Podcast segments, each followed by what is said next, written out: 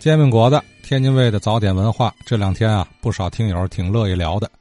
呃，从西头如意那儿这儿聊起，啊，杨大爷那老煎饼铺子，让这一代的老住户啊非常怀念。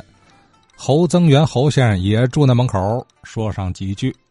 这个煎饼果子热，当初啊，我就住在这个卖煎饼果子这儿，相隔有一百米左右，也就是有五六分钟溜达达就到了。况且呢，我上小学的时候，还就在二十一小学，就在那个更衣会所那儿，离这煎饼摊儿啊，也就是二分钟。一次我们吃早点就上课了，我下课呢，我就到杨大爷那煎饼铺那儿，我说我来来个皮儿，你快点，我还上课。人家赶紧我花几分钱给忘了，买个皮儿，一边走一边吃，还没上课，我吃完了。就说离得挺近，这个地点呢，它在哪儿呢？就在如意那儿的西头和更会所八角这个地界它连着有几间平房。这个角的第一间房就两个老人呢卖就是汤摊第二家就是看煎饼果子的这杨大爷，第三个门是他的兄弟，就卖干巴菜。他嘎巴菜也挺有特色，也就从那起啊，我对这个嘎巴菜跟煎饼果子特别热衷。可以说天津市的地界我都考察过，哪哈也没有我小时候那个味道了。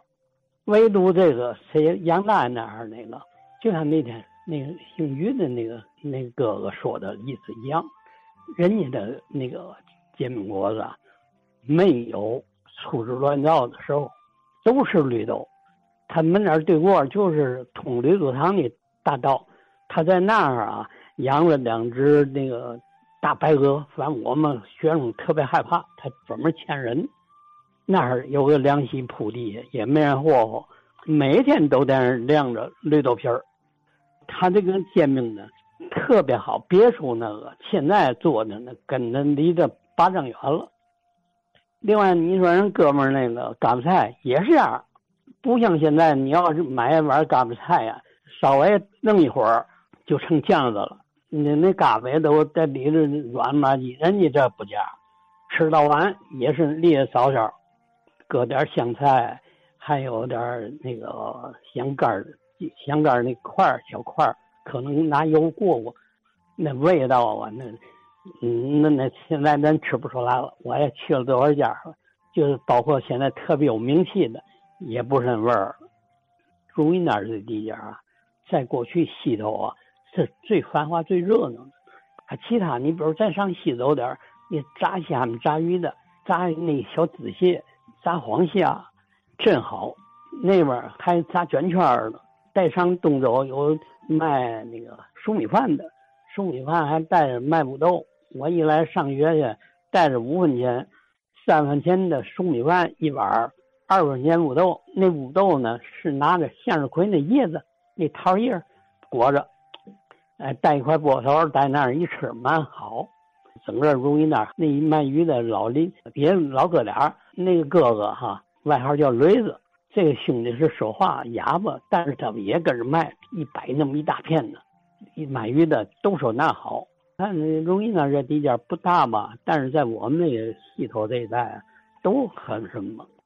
我呢，就是对咱这个话说天津卫啊，越来越感觉到有戏。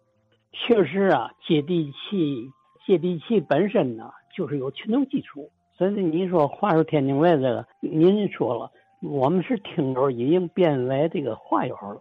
让我说，还得提升。您那是总导演，我们这一帮人。就是演员，你主要演员呢，那些个学者，那些个老先生们，我这呢一个群众演员，再有听众们呢，都是那个这里的群众，有群众基础，人气很旺，再加上咱现在讲讲的都是时代感非常强的，让不认识天津的就认识天津了，天津那么多名人，对吧？是。谢谢吧，哈哈，好，我这又变导演了，是吧？自己导自己演，呃，自己导自己演瞎了。我这个角色倒总变是吧？其实呢，要我说，咱就是开放的一个大茶馆儿啊哈！古往今来，天津卫五行八作有智慧，使化平民于显贵，故土情深梦中回呀。